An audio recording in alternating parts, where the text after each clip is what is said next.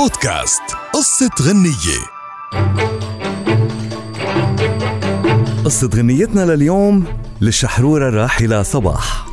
كانت صباح تقضي فترات طويلة جدا بمصر بسبب ارتباطاتها وأعمالها السينمائية والغنائية بالقاهرة وهي وحدة من أبرز نجوم عصر الذهبي على الإطلاق بهالفترة. وبسبب الغيبة عن لبنان اضطر الشاعر الغنائي اللبناني توفيق بركات إنه يبعت كلمات أغنية بعنوان عالضيعة يما عالضيعة بالبريد للصبوحة.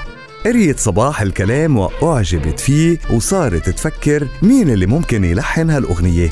وبعدها بفترة شهرين تقريبا أثناء مكالمة هاتفية بينها وبين الموسيقار محمد عبد الوهاب قالت له عندي كلمات أغنية حلوة كتير بس مش عارفة مين ممكن يلحنها. فسألها هي بالمصري ولا لبناني؟ قالت له لا باللبناني. قال لها طب هاتيها وتعالي عندي البيت. وهذا ما حصل. أزعجت كلمة كبوش موسيقار الأجيال محمد عبد الوهاب وأصر على تغييرها لأنها جد محلية وغير مفهومة خارج لبنان.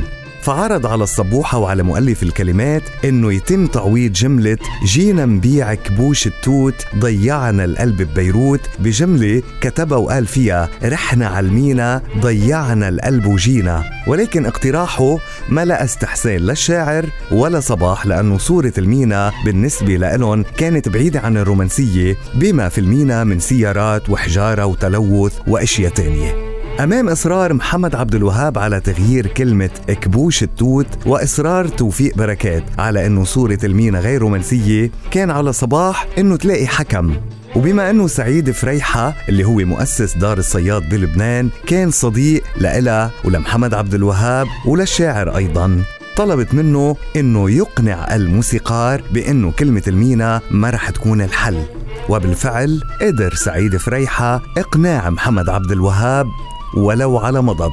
وبالفعل بدأ محمد عبد الوهاب بتلحين هذه الأغنية وأكيد امتعاضه لم يؤثر على روح اللحن الطربي المرح والمعبر عن المعاني المجسدة بهالأغنية. عالضيعة يما عالضيعة وديني وبلا البيعة جينا نبيع كبوش التوت ضيعنا ضيعنا القلب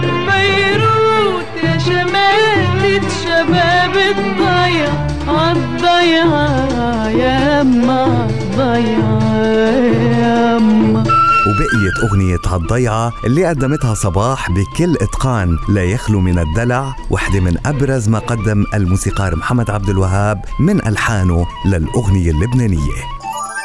بودكاست قصة غنية.